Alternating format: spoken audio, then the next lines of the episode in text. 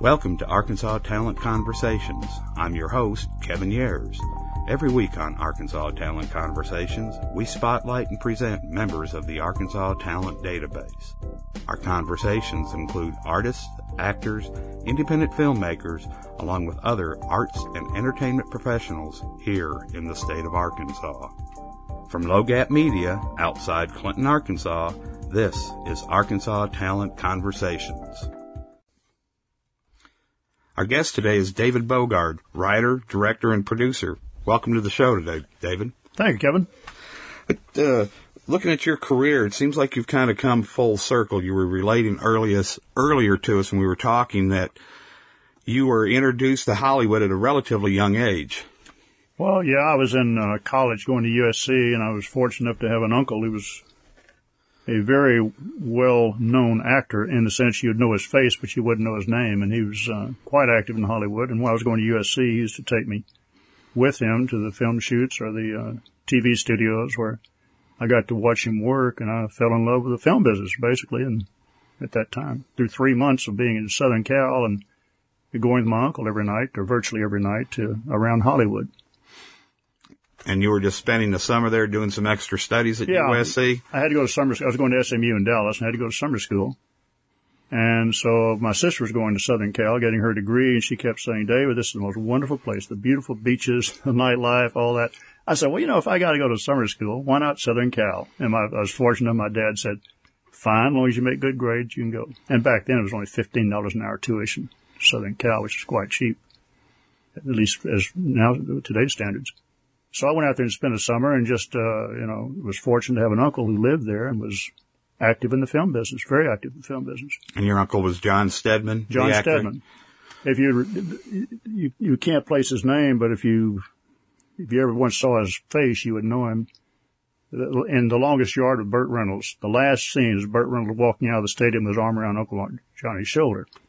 Uncle Johnny played his older confidant in that film, the water boy of the team, and Okay, right. yeah, Burt Reynolds looks like when he's throwing the game, and Uncle Johnny's there with the bench. He says, "Pop was hitting the warden worth it," and, and Uncle Johnny says, "For me, it was." And then Burt Reynolds goes back into the field and wins the game, you know. But uh, he was in all the uh, old commercials for Pace Picante sauce. You know, he was always the guy they say, you know, get a rope. He was the, you know, hang him because he served some besides Pace Picante sauce, that kind of thing. Anyway, Uncle Johnny used to take me around. I got to quite enthralled with the film business. He, he, he kind of talked you out of it, I guess, for a number of years. And, and Yeah. you, as I said, you made a full circle, uh, for filmmaker, but at one point in your career, you're a lawyer, uh, circuit judge, and now you're a filmmaker. Yeah, yeah, it's a uh, quite a, a move because normally you think of lawyers as being, uh, you know, actors, but never into actually making films themselves. And and uh, I, I had always been interested in, it. like I said, when I retired from being a judge, um, I bought a camera and and started uh, figuring out how the thing worked, you know. And of course, it's a it's a difficult process learning how to film, edit, write, uh, do the sound, the lighting, all that's an extremely difficult process, especially when you consider the fact that each of those is a art in itself. You know, it takes your lifetime to learn good lighting, Right. good sound, and this kind of thing. And I said, here, I'm going to learn it all, in, you know, in one month. Well, you know, my early films were not too good. But you're still, uh, you worked your way through it. Oh, yeah. all, all through all that. Being a true Arkansas native also, it probably has given you a lot of insights for your own personal writing and also when you go out and you're, and you're looking for locations to shoot. Yeah, yeah. I I I learned. I'm a musician also. I play, played professionally at one time on the East Coast, but played with Cass Elliot. In fact, Mama Cass. But he, um, I learned long ago to to recognize my limitations and work within those. You know, like when I played the five string banjo on the East Coast, I rarely played songs you'd heard before. And it, that's the one I played it. Everybody said, that's great because there's nothing to compare me to. well, well you know, as opposed to some girl sitting around singing John, singing Joan Baez song. Everybody said, well, that's good, but Joan Baez does it a lot better, you know. Well, anyway, um, I learned that if I'm going to write something and film something, you know, do something you know that, uh, you know, I'm not going to make a film about Indians. What would I know about Indians, American Indians, you know? But I do know country life and I do know the Ozarks and I do know uh, the legal business and things like that. And so I try to write, or have known a lot of people in my lifetime. And I try to write when I do about things I know something about. If I'm going to write a, a, something about music, well, I know quite a bit about music and various aspects of music. I'm going to write about um, a murder, well, I, I, let's have it occur somewhere where I know the place. I know the kind of people that do these kind of things. And I, I've been fortunate to live a very, a life of great variety, living all over the country and spent a good time in Europe. And I think I have enough experiences to call upon to be able to write a variety of, on a variety of subjects and still know about some, still, still know something about what I'm writing about. Right. Through my experiences. We're here with David Bogard on Arkansas Talent Conversations. Do you have any type of favorite genre that you like to work in, David? Uh, you, you discussing horror aspects and dark aspects. Is that yeah, kind that, of your forte? That it, that really is, Kevin. I'm not sure why. Like, excuse me, Irene was started out as being a happy ending, and somehow it ended up being a, a, a difficult ending. Um, now, Irene, this is your latest feature. Yeah, I'm sorry. Yeah, that's my latest venture, which we are submitting to film festivals. Now, we wrapped it up about a month ago as far as the final sound editing and the coloring and all that. And someone says, well, you must have had a, a very dark childhood because everything you write tends to end in murders and death. And I said, no, I had a very happy childhood. I'm very, I've had a very wonderful life, thank God. You know, I've been very fortunate and privileged, but I tend to, to, when I write, I tend to start thinking about dark subjects or difficult subjects or subjects that are, I love writing comedy. Let me preface it by that. I really enjoy comedy and I have, I think I have some great comedic ideas. My wife will certainly think so. She laughs a lot at them. but, but it's kind of a Monty Python humor I have at times, but, but I always end up writing dark subjects. You know, Irene's a dark subject. Uh, it's my, my, uh, I wrote a screenplay and sold it at one time, and that was a very dark subject. And I don't know why I gravitate towards it. I guess because the more serious, I think the more serious films hold my attention more. Gotcha, I, I right. love the film noir. I, you know, Netflix, I, I rarely get a current film. I go back and get all the old films of the 30s and 40s and watch them because I love film noir. You know, it's, to me, it's fascinating how they light these things and the subjects they, uh, that they, that they would use. And maybe that's why I, I saw those films growing up. Maybe that's why I gravitate towards that as an adult. I don't know. But I, I do prefer, you know, horror movies, dark films, film, very serious films. Does your writing, are you mainly staying with script writing or do you also do a lot of short story writing? Or I do a lot you... of short stories, a lot of short stories. In fact, I only written one full length script, and that was the one I sold. Okay, right. And, uh, my brother-in-law said, "Well, you should retire. You know, you you, you wrote one and you you're sold 100% one. You're ready to go. You know? Right. You're 100 percent. But uh, I, I write short stories. I, my thoughts tend to turn towards short stories when I think of an idea, and and as I was saying earlier, I carry my iPhone, and I'll suddenly stop and everything and say, "This is a great idea," you know, and put it down on that and I have a collection maybe 24 on there, all, all of which personally I think are wonderful ideas and make wonderful stories. And, but the problem is, you know, you get so many ideas, you kind of get distracted from the main one that you, you just kind of focus in on yeah, the throw, throw everything, you know, stop what you're doing, throw everything into that, you know. And I guess that's my problem. I, I, I, I have too many, uh, stories out there without settling on one at this point in time. David Bogard is our guest today on Arkansas Talent Conversations. Well, your latest film here, the short Irene, it's a 30 minute film now. 30, 37 minutes. 37 minute film. Mm-hmm. That was shot all exclusively here in Arkansas. Yeah. Jacksonville and, uh, Little Rock.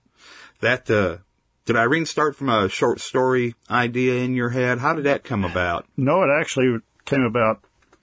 It's, it's based on a true story. It came about through some stories a young lady I knew in Dallas many years ago told me. Um, she was active in, in what, first of all, she was a, her daytime occupation was at Neiman Marcus in the cosmetic department.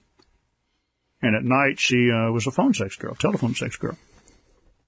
And I don't want to use her, we'll call her Irene. There you go, I Irene. I don't want to use her real name. It's, you know, you never know where, where Irene is. And, uh, but she'd tell me these fascinating stories about the, the phone sex business and it, it, taking it out of the, of the crude sexual aspect of just hilarious stories and very serious stories of, of, the people she would meet on the phone, you know. And anyway, I used, we just sit there and share a pizza at night. She'd tell me these stories and we'd die laughing about these characters that call and sometimes the she turned one fellow in as a serial killer to the police. You know, they kept calling her. Anyway, years later, flash forward, and I'm thinking about all these stories we're talking about, and I, and I got to thinking about Irene, and I thought, you know, that would make a, a great story if you took this, it, it changed the girl a little bit more. It doesn't work in Neiman Marcus, a little more sad character, but at night experienced the same thing that Irene did. And I say that because it's very unusual way she did phone sex. I don't mean a sexual way, erotic way, but the way she went about doing it at night. And, and when you see the film Irene, you'll understand what I'm talking about because there's a ritual she would go through each night that, according to her, nobody else did. They were all overweight, heavy, set women who just smoked a cigarette and did it. Well, Irene did it an entirely different way, the way she would do phone sex. It was a very unusual thing she would do. And anyway, but I, uh, I was thinking about that. I said, that'd make a great story. But how is it going to end? Well, I thought about happy endings and I thought, no, that, as I wrote the script, and it fell into place. It, uh, it, it, it said, no, it can't end in a happy manner. You know, it just doesn't fit the story to me. Now, if you ever made a full length film of it, and everybody, Kevin, everybody writes a short script, thinks, oh, someday, a, a, a Napoleon Dynamite type thing, you know, somebody's going to see this, this 20 minute film and say, this would make a great movie. Here's a $5 million. Go make a full length film. Right. Well, that doesn't happen, of course, except exceptions. But, uh, anyway, you think, well, if anybody ever did, then maybe it'd have a happy ending because then you've got an hour and a half to string this out and you can develop some areas that we didn't have time to do in 37 minute film. And it really could be stretched into an hour and a half and perhaps end differently than it is, does now. You know? Well, I've noticed on one of your notes you gave me that you did, uh, you were able to pull 37 minutes out of a 60 hours of shooting. That's yeah. a pretty short amount of time of shooting from what I've read it correctly was. was a couple of evenings or a couple of days and a few evening shots. That's that's that's really some run and gun shooting. It was, and our our cinematographer Gabe Mahan, who's I think one of the best in Southwest, um, Gabe pointed that out to me. excuse me, I hadn't really thought about it. I know we move very quickly, but he said after this whole thing's over, he says, you know, we only shot about 60 hours of film, and we got 37 minutes out. He said we were really moving, you know, and he said, and it turned out so well. But I think probably that's because I already had framed up in my mind what I wanted. And Gabe and I had a lot of meetings before we shot, and we, we were dead on with each other as to what the scene should look like. So you spent a lot of time in pre-production also before yeah, you went out there and jumped Mainly with just Gabe and I sitting around. Okay. And I'd say, Gabe, I see this as a very dark area, right? You know, this, this shot. He says, that's exactly what I'm thinking, you know. And then we got these big pieces of paper. We started mapping out the shots on the, my den floor, you know. Storyboarding it out? Well, not storyboarding, but, but drawing lines, you know, say, here's the outline of the room where we're going to the apartment. We need her to go here and we need a dolly shot here and say, yeah, you know, they're just kind of feeding you off each other. Yeah. And then we do that. Yeah. You know, that kind of thing. So we had that all marked out in these big sheets before we even went onto the set, you know. And so we knew we had to put a dolly down this hallway to track this guy going down the hallway, you know. We knew we had to do this. And he had a great crew working with him, his, his grips and this kind of thing. These guys had worked with him before. And I just got out of the way. They, you know, they knew to set the light up outside the window, put the blue gels on, this kind of thing to get the moonlight effect and all that. And, uh, so actually time the actors came on the set, we were ready to go and we moved fast. And so it, it went very smoothly and very well. Now I wish we'd had another two or three days, you know, it'd been wonderful. Right. We, we ran out of daylight on one, one scene and we, and it's just no we could help it, you know. But it was the last day that our actor, Catherine, uh, could be on the set, and she was going out of town. So it's either wait two months to do the next shot, or get it done, or get it done. So we we got it done. David, we're just going to have to take a short break here, and uh, we'll be right back.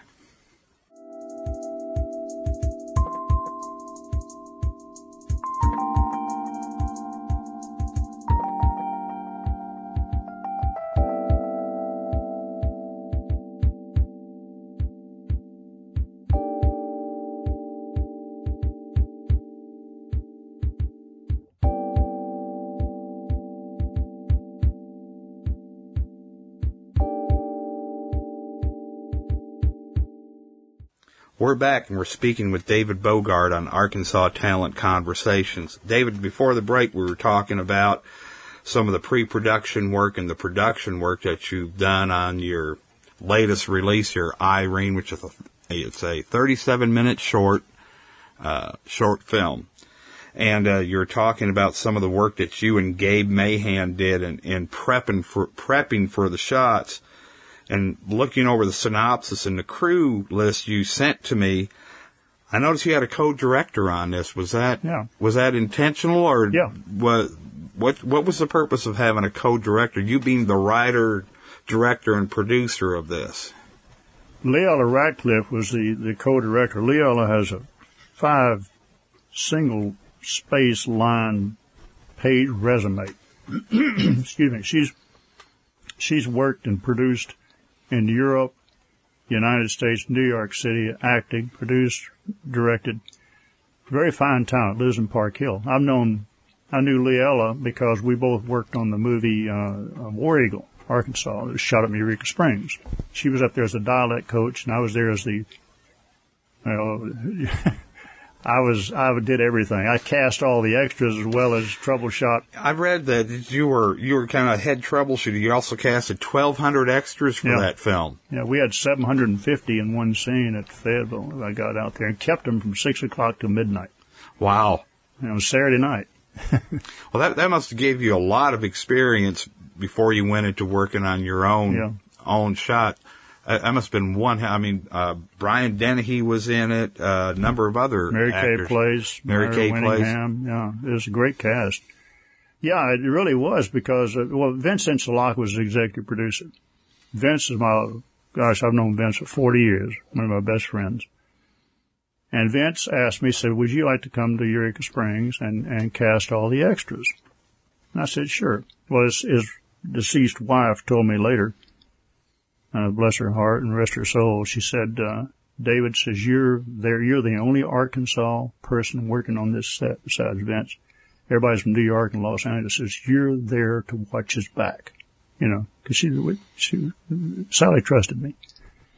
He says you take care of it.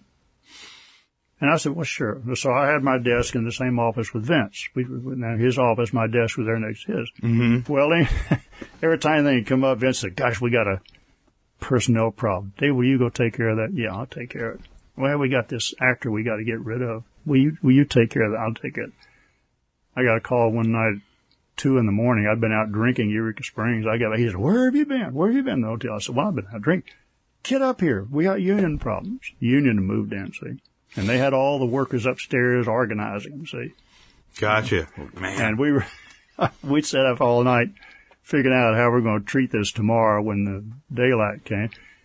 The point being, I was involved in every aspect of that film, you know, from union, I sat on the union negotiations with Vince in two days. You know, we sat there with the union negotiators out of Florida arguing with them all morning. I, I had the experience of being involved in every aspect of a large production. A uh, true trial by fire. Yeah, you know, the, like the Panaflex cameras came in. Vince said, "Hey, they just got in. Let's go watch them, set them up, and test them." You know, got to go do that. I'd be out on the set, and there'd be the sound people sitting there. You know, the, the boom mic and all that, and the sound guy. And I'd say, "How do you do this thing? What are you doing?" He'd say, "Well, sure, let me show you." You know, how do you record this and get it out? You know, he'd show me how they do that. And I visited with the Panaflex representatives were there. You know, I had lunch with them. The point being, I learned every aspect of Right. filmmaking while I was there. Now, little glimpses of it here and there, but I saw the whole overall picture from being the inside with the director's office and being able to do all that. And, and I had free reign. I could say, I'm going to work on my job today. No, I think I'll go out the set and watch what they're doing. My job's done for today. I'm going out there, you know. And so I was able to, to pretty well, I say, have free run of the whole production, see how everything was done. It was a great experience, a great learning experience. Uh, right, that's almost more than you could probably get in going to film school for Yeah. a year or so. Yeah. I mean, just working on that one feature in your It really was. It really was, yeah. Our guest today is David Bogard on Arkansas Talent Conversations. So bringing that experience from uh, the film you were working on, War Eagle. War Eagle. Thank you. My my mind almost drew a blank there. And then now bringing that back to Irene. How did you film, and what type of medium was that? Is this an all digital Yeah. film? Yeah, Gabe Mahan has a Sony EX1, which is a fine camera. It's got half inch uh, chips on it. And it turns out beautiful color. Beautiful color. And Gabe's, of course, very experienced, and he has all the Red Rock, you know, um, 35 millimeter adapters and all that kind of thing, and the matte boxes and the f- uh, follow focus and all that. So we really had a professional setup on, to shoot it, which is a good starting point because you can shoot in 35 millimeter. And uh, had him, and then had his his crew, and we, as I said earlier, we planned the production well in advance. Plus, I had a great cast, Kevin. I couldn't ask for a better cast for this. It, the, the part of Irene was played by Catherine Pryor, and I originally started writing the script. I had somebody else in mind. But as it went on, I'd only seen Catherine in two stage productions. She's a lawyer with the Wright firm, very one of the very prominent lawyers there. Spends a lot of time in New York working for them. But I, I got to thinking about Catherine as, as, as I wrote the script. I started reforming Irene in my mind. I kept seeing Catherine. I saw her on stage where she played, played this psychologically ill person. Mm-hmm. And I kept thinking, Catherine can do this and do a very good job. She's never been in a film before. She's done a lot of stage productions. And I asked Catherine, I gave Catherine the script. I said, would you be willing to do it? And she said, yes, fortunately.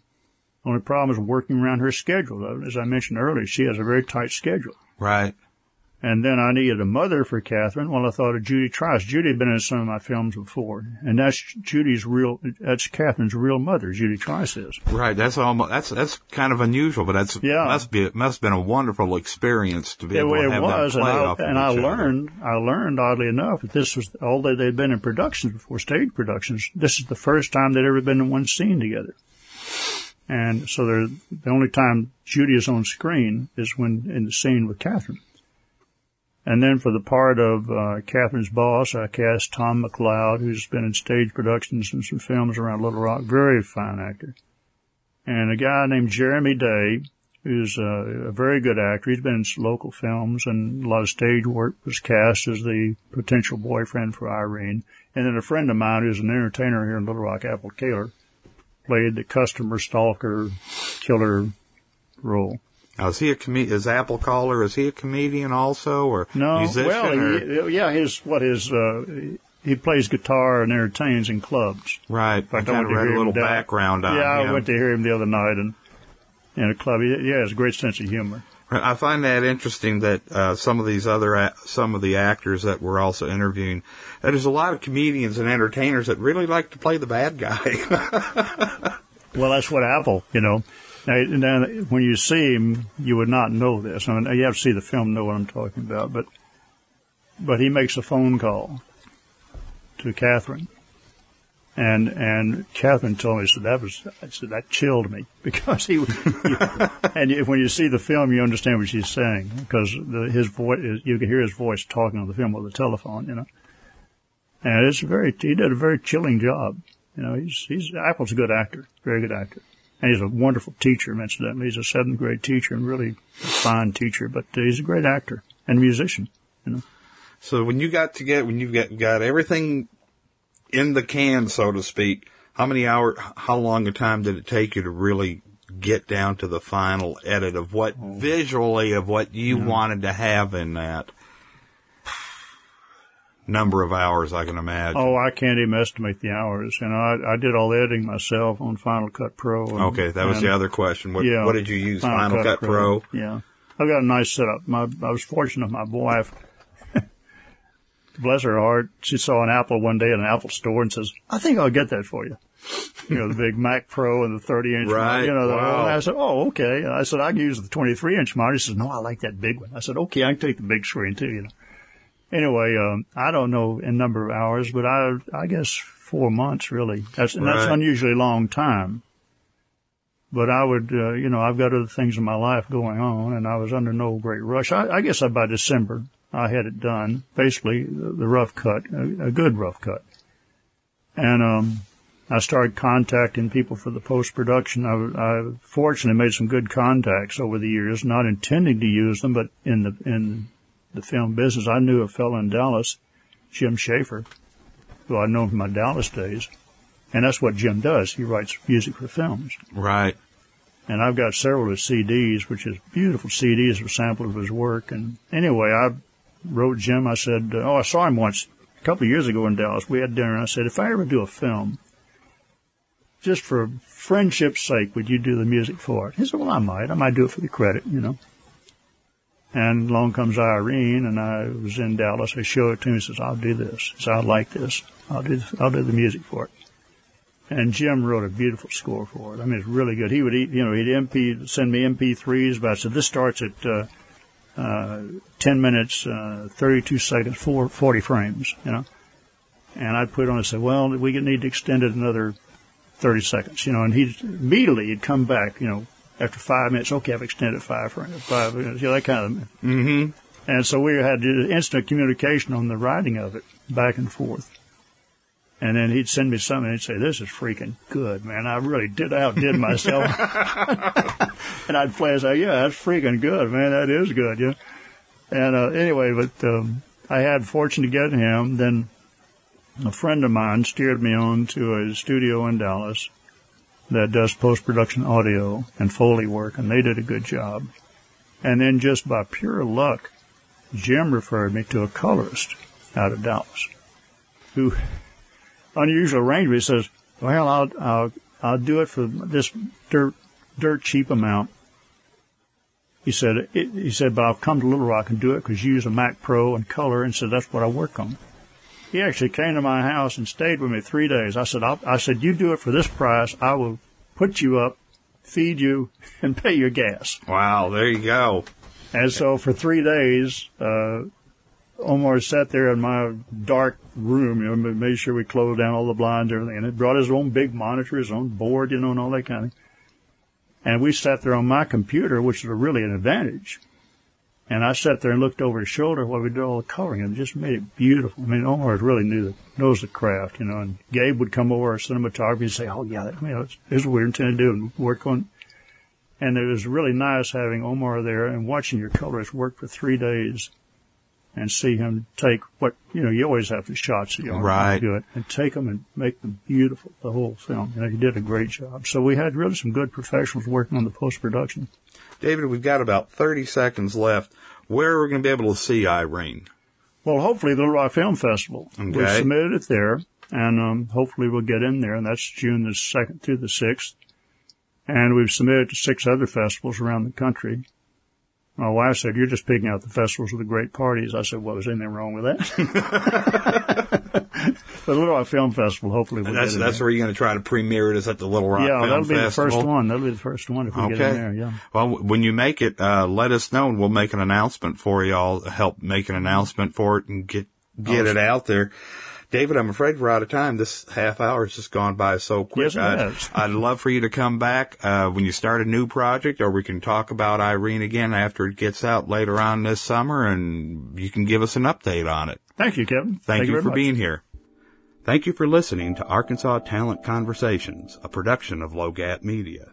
To find out more about Arkansas Talent Conversations and our guests, please visit the Arkansas Talent Database at www.arkansastalentdatabase.ning.com or visit Low Gap Media at www.logap.com.